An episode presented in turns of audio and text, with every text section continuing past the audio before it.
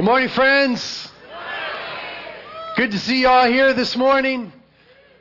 Might get a little wet this morning, but you might get a little saved this morning. If you have a Bible with you, open up to Matthew chapter 28. If you see someone around you that doesn't have a Bible and you have one, let them read along with you, would you? Matthew chapter 28. What we're going to do right now is we're going to look at the historical account of the resurrection of Jesus Christ. Notice that I said the historical account. I say that because you ought to know this fact. There have been over 25,000 archaeological discoveries that have verified the persons, places, events, and customs mentioned in the Bible. Over 25,000 archaeological discoveries. And in addition to that, I say historical account because we have in our possession over 24,000 ancient manuscripts of the New Testament. And they testify to this fact that the Bible that you have before you today, or the Bible that you will hear me read from today, is the very same Bible that was authored by the Holy Spirit some 2,000 years ago. We have evidence that this is the actual Word of God. And I tell you those things that it might generate in you a degree of authentic excitement as we come to the account. That this is what really happened. What we're viewing here is history, not some vain philosophy, not some religious ideology. It's not a fable, it's not a myth. It's the truth about Jesus Christ. I like what Einstein said when asked about Jesus. Someone said, Einstein, what do you think about Jesus? He said, quote, I am enthralled by the luminous figure of the Nazarene.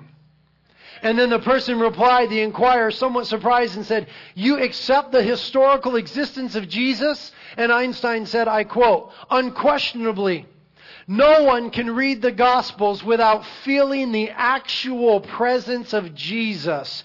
His personality pulsates in every word. No myth is filled with such life. Feel the presence, people. So we're going to begin reading this historical account in Matthew 28, verse 1. It says, Now after the Sabbath, that would have been Sunday, as it began to dawn toward the first day of the week, Mary Magdalene and the other Mary came to look at the grave. And behold, a severe earthquake had occurred, for an angel of the Lord descended from heaven and came and rolled away the stone and sat upon it. I like that picture. He didn't just roll away the stone, he sat on the stone. It's like a picture of victory, you know what I mean? It's like Jesus, you know. He didn't just calm the waves, he walked on the water that day. Absolutely victorious. Verse 3 says about the angel, and his appearance was like lightning, and his garments as white as snow. And the guards shook for fear of him and became like dead men. And the angel answered and said to the women, Don't be afraid, for I know that you are looking for Jesus who has been crucified. He is not here for he is risen. Just as he said, Come see the place where he was laying. And we know from one of the other gospel accounts, the Gospel of Luke, that the angel also said, Why do you seek the living among the dead? Verse 7, the angel says, And go quickly and tell his disciples that he is risen from the dead. And behold, he is going before you into Galilee. There you will see him. Behold, I have told you. And they departed quickly from the tomb with fear and great joy and ran to report it to his disciples. Verse 9. And behold, Jesus met them and greeted them. And they came up and took hold of his feet and worshiped him. I want you to notice two things about this historical account. Number one, Jesus met these women that day. Many of you are going to meet Jesus Christ today for the first time. The second thing that I want you to notice is that they took hold of his feet and they worshiped him. You see, this was no pseudo resurrection. This was no being recovered from fainting on the cross. This was no vain impersonation. They had known Jesus for several years. They had seen him die upon the cross. There was no mistaking that he was dead upon the cross. The Bible says in the book of Isaiah that he was marred beyond recognition. We're told that he was scourged, which means that with a cat of nine tails, nine strips of leather with little bits of bone and metal woven into it, he was lashed by professional Roman soldiers from the back of his neck to the back of his knees. Would have removed all the skin from his back, would have exposed his bones and his internal organs. He was then hung upon the cross. The Romans didn't invent crucifixion, but they perfected it as a means of torture and execution. And just to make sure that Jesus was dead upon the cross, that Roman soldier, a professional executioner, shoved a spear into his side, and out came blood and water, indicating the water that the pericardium, the sac around the heart, had filled with liquid. And indeed, Jesus Christ was dead. There's no mistaking it. He died on the cross just as the scriptures said he would. And when they saw him on this third day, this Sunday, Something must have been so profound, so different that it made them fall on their feet, grab his feet, and worship him. He was risen. He wasn't just resuscitated. He wasn't merely revived. He was resurrected. And Jesus Christ does the same thing with the lives of men and women today. You may have come here and there's all sorts of drama in your life. You may have come here and your marriage is a mess. Your relationship with your kids, you don't know what to do about it. It seems like it's out of control. You don't know how to father them anymore. You don't know how to mother them more. Your finances, they've slipped away and you can't seem to get a grasp on it. For some of you, it seems like your own sanity, you're starting to lose it and your life is coming apart at the edges and you're saying, I somehow need to be revived. I need to be resuscitated. I need to be fixed. Well, let me tell you, Jesus don't fix people. He resurrects people.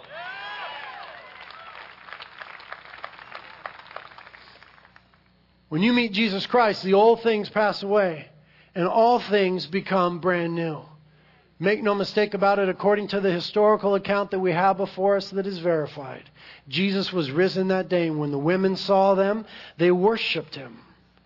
And they worshiped him partly for this fact that Jesus had just pulled off somebody that nobody, something that nobody else in history had ever done. You see, nobody else in history had ever done these three things. Nobody else in the history of the world, no other religious figure had ever offered to die for their followers. You see, all the other religious figures, they wanted their followers to die for them. What do people do? They die in the cause of Islam. Hey, listen. Jesus Christ said, I will come and I will die for you.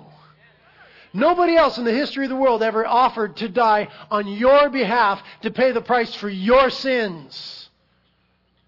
Next thing that Jesus Christ did was he fulfilled his word on that. He died on that cross, but not before he predicted his own resurrection.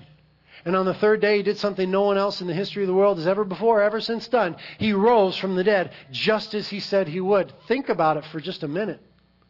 Nobody has ever offered to die in your place, nor has anybody ever predicted and pulled off their own resurrection from the dead except for Jesus Christ. What he had just done was unprecedented. It was unheard of. It was marvelous. And so the women fell at his feet and they worshiped him. And they also worshiped him for this reason. Because the Bible declares Jesus to be God in the flesh and the Savior of the world. Jesus declared himself to be that. Jesus said, I am the way, I am the truth, I am the life. Nobody comes to the Father except through me. Notice that Jesus Christ claims absolute exclusivity. He didn't say that there are many ways. He said that there was one way and that it was Him. He said, I am the way. I am the truth. I am the life. Nobody comes to the Father through me. And you say, Jesus, that's so radical. How, how can you be so exclusive? Well, He gave validity to His words when He rose from the dead. Amen. Nobody else in the history of the world has ever done that. Therefore, the words of Jesus, beyond any other religious figure, have validity today. The Bible declares, and He declared Himself to be the Savior of the world. But I want to ask each one of you, every individual, is He your Savior? I mean, if you really come to Him and said, Jesus, I'm a sinner. I've made mistakes. I've blown it. I've sinned. But I realize that you're a loving Savior. I realize that you didn't come to judge the world, but to save the world. And being that I'm a sinner and you're a Savior, Jesus, how about if you save me? I repent of my sins and I ask that you forgive me and save me. I'm asking every individual here, is Jesus your Savior? If not, and He's not for everybody here. If not, then who is? Who is your Savior? And let me ask you about that Savior. Did He offer to die for you? Did He offer to pay a price for you that you could never pay yourself? That is the price and the debt of your sins. Let me ask you about your Savior. What are His credentials in heaven? What's the hookup in heaven? I mean, when you get there and you drop His name, does that get you in the door?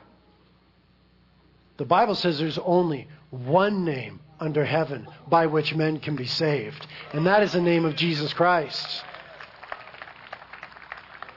What did your Savior do to validate his claims? Surely he made some claims. If he's your Savior, if you're following after him, if you're entrusting your eternal future to him, he must have made some claims. What did he do to validate them? I'm telling you today in love that Jesus Christ validated his claims by his resurrection from the dead. And I'm telling you that the resurrection is believable. It's believable, it's historical, and it's evidential. Have you ever yourself examined the historicity of the resurrection of Jesus Christ? Because here's what's going on today, people. I'll just be very upfront with you. I'm going to invite you to make a decision today. It's a decision either for Jesus Christ or against Jesus Christ. You say, hey man, don't put me in those camps. I want to be in the middle. I want to be like Switzerland, just neutral, in the middle. Jesus says there is no spiritual Switzerland. Jesus said, You are either for me or you are against me. You either recognize him as your Savior or you reject him. And a non decision is a decision against, according to his own words. And so I'm going to invite you guys in just a few moments now to make a decision for or against Jesus Christ. And, and, and much of, of that decision hinges on what you believe about the resurrection from the dead. Because if he rose from the dead, then he is who he claimed to be. There's no question about it. If he didn't rise from the dead, then who is he? Who knows? Who cares? He said he would rise from the dead and he didn't, so don't pay attention to his words. But have you yourself ever examined the evidence? If, if you've never examined the evidence, then don't reject the resurrection of Jesus Christ today. It's too potent an issue. It's too important. It has to do with our eternity. And so if you're going to reject Jesus Christ today, you got to have some real good reasons why. Got to be better reasons than a TV show or some philosophy you dreamed up. I mean, you got to have some real solid evidence. You know, some of the greatest minds in the modern history of our world have examined the historicity of the resurrection of Jesus Christ and come to believe it. One such man in history lived just over 100 years ago was Dr. Simon Greenleaf and he was the famous Royall professor of law at Harvard University. He succeeded a man named Justice Joseph Story as the Dane professor of law at Harvard. And the rise of Harvard Law School to prominence in America uh, is owed to these two men. Greenleaf produced his famous three volume work called A Treatise on the Law of Evidence, which to this day is considered one of the greatest single authorities on the subject in the entire literature of legal procedure. This man, this great mind, this head of Harvard Law School, Simon Greenleaf examined the value of the historical evidence for the resurrection of Jesus to ascertain the truth. And what he did was he applied the principles contained in his three volume treatise on evidence. And Mr. Simon Greenleaf came to the conclusion that according to the laws of legal evidence used in courts of law, there is more evidence for the historical fact of the resurrection of Jesus Christ than for just about any other event in ancient history. Have you done your homework? This man did his and he was convinced. Jesus Christ truly rose from the dead. If you're going to reject that, you can't reject it, you can't reject it on the basis of evidence. I'll tell you why people reject that. They reject that because they don't want Jesus to be who he said he was. Because if he is who he claimed to be, then we're accountable for our actions. And we wish we weren't, huh? We wish we could just live in spiritual anarchy. Just, ah, anything goes. But that's not the reality of life. You see, there's a creator. And there are absolutes in this world, contrary to popular culture and its beliefs. There are absolutes in this world. And that means that there is an absolute lawgiver. And that means that you and I, creation, are accountable to him. And I got news for you. The Bible says that Jesus Christ is the creator of all things. And as the creator of all things, he has absolute authority. And here's what Jesus said No man takes my life from me. I have the authority to lay it down, and I have the authority to pick it up again. And in his wisdom, in his love, in his authority, Jesus Christ saw fit to come seeking after you and I. You see, the Bible declares that God desires that none would perish, but all would experience everlasting life. But I've got bad news. I'm a sinner. Hey, man, I'm a sinner. If you knew some of the things that I've done in my past, you wouldn't be here today listening to me, I guarantee you. If you knew some of the thoughts and attitudes that I currently have and hold and experience at times, you wouldn't listen to me today. I have bad news for you. I'm a sinner. I have worse news. So are you.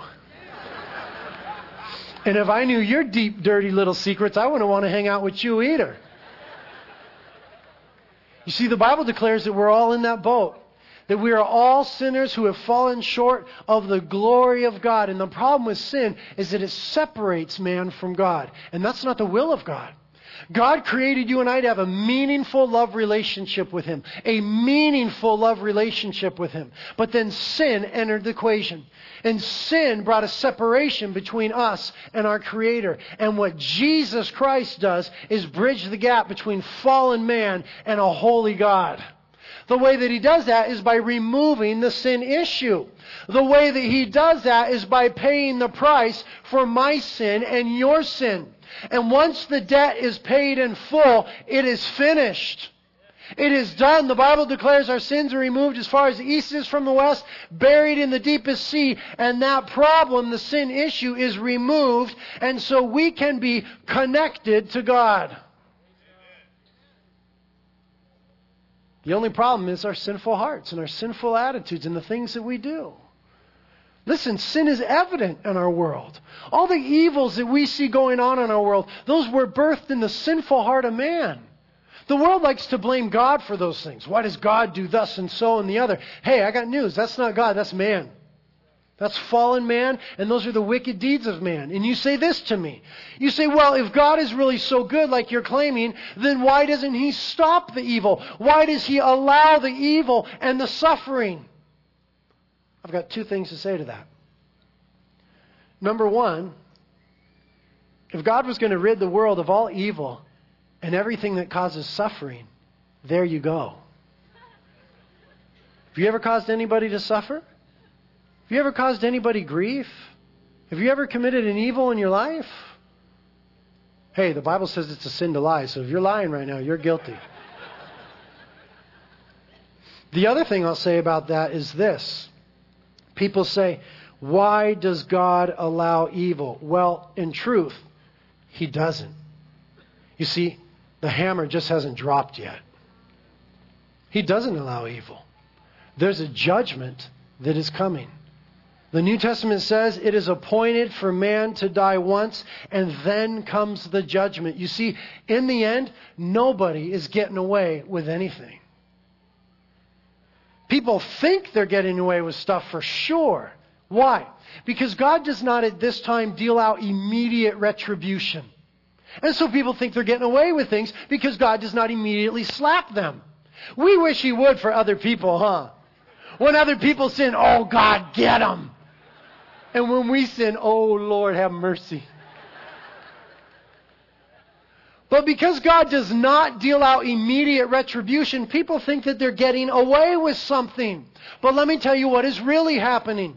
The Bible says this Because of your stubbornness and unrepentant heart, you are storing up wrath for yourself in the day of wrath and revelation of the righteous judgment of God, who will render to every man according to his deeds. People think that they're getting away with something when in reality they're storing up wrath for themselves. And there is a horrible truth that's clear in the Bible, and it's this that God is a very meticulous bookkeeper. He's a very meticulous bookkeeper, and he doesn't fudge the books. There's that fear, isn't there, in every one of us that somewhere all those things that we did and do are being recorded, and they are. Oh. And I, you see, God is just. And so here's what he won't do He won't fudge on the books, he won't cheat on the books. I mean, you ought to be glad about that because there's, you know, there's certain people where, yeah, you really want them to be held accountable. It's just not, you don't want to be that certain person. But there's other people that, yes, God, you, you got to make sure you judge them and write it all down, Lord, and don't, don't forget about that and get it all. Just not for you.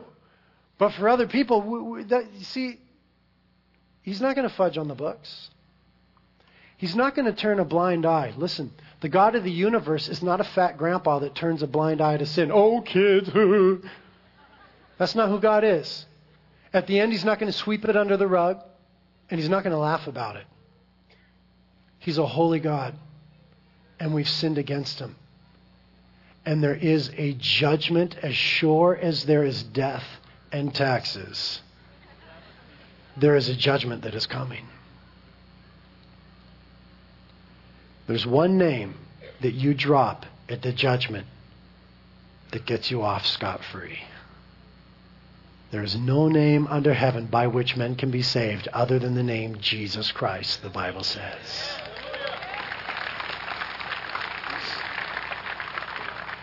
You see, what Jesus Christ did upon the cross was he paid that price, that record that was kept in heaven. The Bible says that it was nailed to the cross for you and I when Jesus was nailed to the cross. And that when you accept Him as your Lord and Savior, He takes it out of the way. He does away with it. He declares it to be paid in full. You had a big fat bill in heaven, and Jesus Christ bled upon the cross and declared it to be paid in full. But what you've got to do is you've got to enter into that. You've got to lay hold of that. You've got to come and say, Jesus, apply that to my life. That credit that you won upon the cross, that death that you died, that blood that you spilled, I want that applied to my life. I want your life credited to my account. The Bible declares that the moment we come to Jesus Christ, we are washed white as snow. Made brand new. Old things pass away, all things become brand new, the Bible says. It doesn't mean that you never sin again. Anybody know a Christian that sins? It doesn't mean that you never sin again. It does mean that He will always forgive you. Why? He's a God of love. He's a righteous judge. He won't cheat. He won't turn a blind eye. But He's a God that, that prefers mercy to judgment. He prefers mercy to judgment. And will you call upon him today and say, God, have mercy on me, a sinner? According to what Jesus Christ did upon the cross, God, have mercy on me. God will so gladly have mercy on you today. He will so gladly forgive you according to what Jesus Christ did upon the cross. But there's no other way that He'll forgive you. There's only one way. You say, oh, that doesn't seem fair. There ought to be a lot of ways. Wait a minute. My sin did not obligate God to do anything about it. God didn't have to make any way.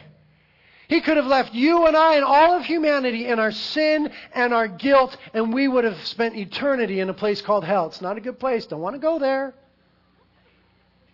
But because He's a God of love, He made a way. And He draped Himself in humanity in the person of Jesus Christ. You've heard of John 3:16, for God so loved the world, he gave his only begotten son that whosoever would believe would never perish but have everlasting life. But have you heard of John 3:17? Jesus did not come to judge the world, but that the world might be saved through him. God loves you so much, He provided a way. Don't discount that a way because you want there to be many ways. That's not reality, man. Jesus Christ is the only one in history who proved that He is the way. Take it. How merciful and how wonderful of the God who formed you in your mother's womb. You know, He formed you in your mother's womb. The color of your eyes, God chose those. The color of your hair, your little nose, God pinched that little nose into place, the Bible declares. He formed you in your mother's womb. You are fearfully and wonderfully made. At this moment, He knows how many hairs are upon your head, and for some of you, He's doing subtraction. He knows. He knows. And He loves you. He loves you so much, I feel like a fool trying to describe it. There's no words for it. But He loves you with a perfect love. He loves you as a perfect Father. And His plan for your life is that you would know Him now and that you would spend eternity in heaven. It's a good place. You want to go there. It's a place of blessing. And so now comes that moment of decision where you decide what you will do with Jesus Christ. And in a moment, I'm going to pray, and then I'm going to give you an opportunity to come forward, to make a stand for Jesus Christ. Hey, He made a stand for you on the cross when He bled. And so I'm calling you to make a stand for Him today. It's your decision. Nobody can make it for you. I simply want you to know that God loves you incredibly, that He made you. And He wants you to spend eternity in heaven. And it hinges upon the person of Jesus Christ, His death, His payment for our sins, and His resurrection from the dead. And what you're saying, if you're deciding for Jesus, is this Jesus, I believe that you're the Savior of the world and that I'm a sinner. When I get up out of my seat and I come forward, it means I'm repenting of my sins and I want you to forgive me and give me eternal life. That's what that means. What it means when you decide against Jesus is this Hey, Jesus, I've heard and I've seen the evidence of what you did, but I want to stand on that judgment day on my own accord. I'll answer for myself. I'll wait for justice. Let me tell you, friends, when you stand before the judge, the last thing that you're going to want is justice. You're going to want mercy. And mercy is extended through the person of Jesus Christ. Nobody move. I'm going to pray. This is a holy moment. I'm going to pray for your decision. And right after that, you make it. And if you make a decision for Jesus to be forgiven of your sins, you'll come forward at that time. Lord, I thank you for each one here. I thank you for your incredible love for them. Lord, you love them more than words could ever express. It can only be expressed through what you did on the cross. God, it was perfect. It was so good and so kind and so generous and so merciful. And Lord, we know we're sinners. We can't kid ourselves. We put on all sorts of facades, but we know we are. And we know we need a Savior. And so I ask, Jesus, that now by your Spirit you draw every man, woman, and child to yourself.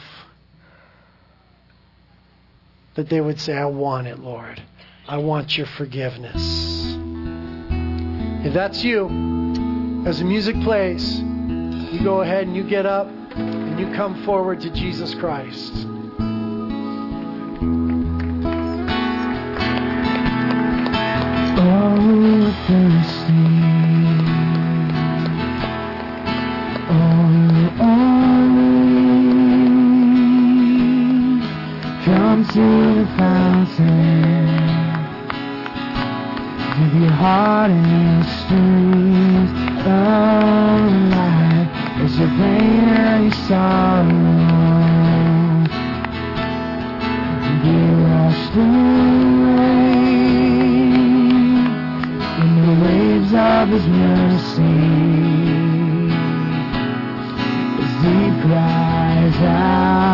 Out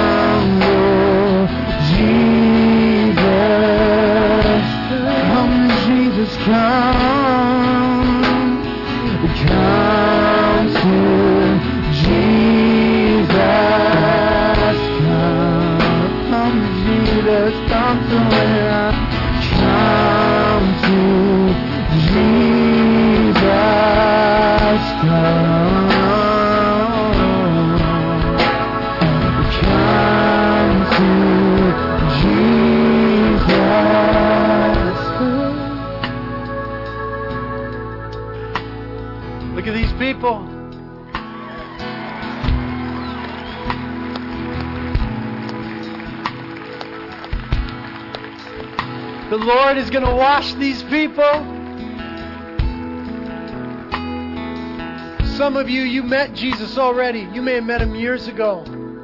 But you know you're not living for him. You know you're not.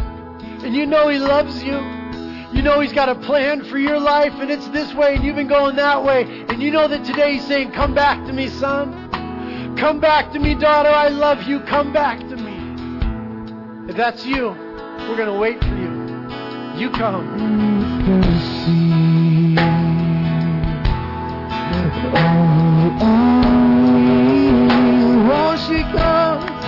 Come to the fountain, dip your heart, dip your heart in the stream. Let your sin, your sorrow, let it be washed away. Mercy, His arms are open, open wide. He's calling you,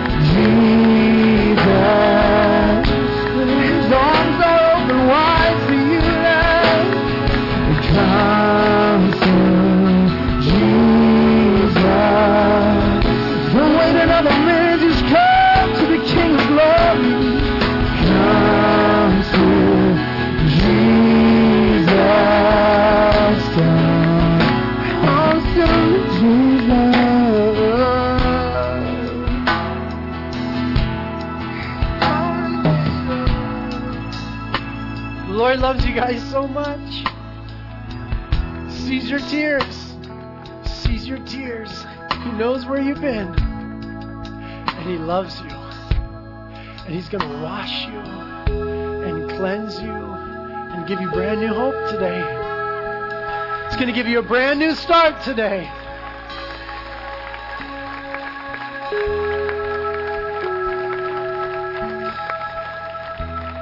Someone lead you in a prayer. You've already really said it in your heart when you came forward. But we'll just seal the deal. You just agree in your heart that this is what you're doing. Lord, we're sinners.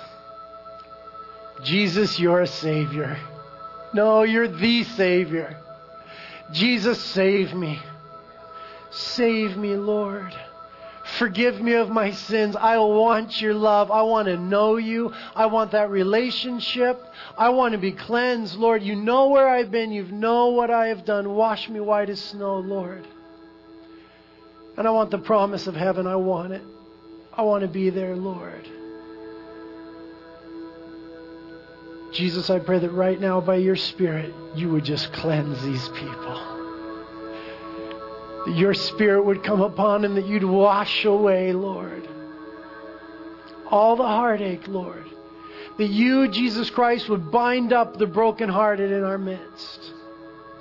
Lord, that you would set the captives free. There's some here today and they're just captive to sin and they want to be free. Jesus, set them free today. Set them free, Lord. Pray that you'd fill them with your spirit, that you'd be so near that there would be no mistaking. The Lord loves me, and I love him now. There'd be no mistaking the reality of this relationship. And Lord, for your precious ones who have come home, the prodigals, oh Lord, put the robe of righteousness on them. Put the ring of ownership back on their finger, Lord, and put the sandals of freedom on their feet. Thank you, Lord, for saving. We love you, Jesus. Amen.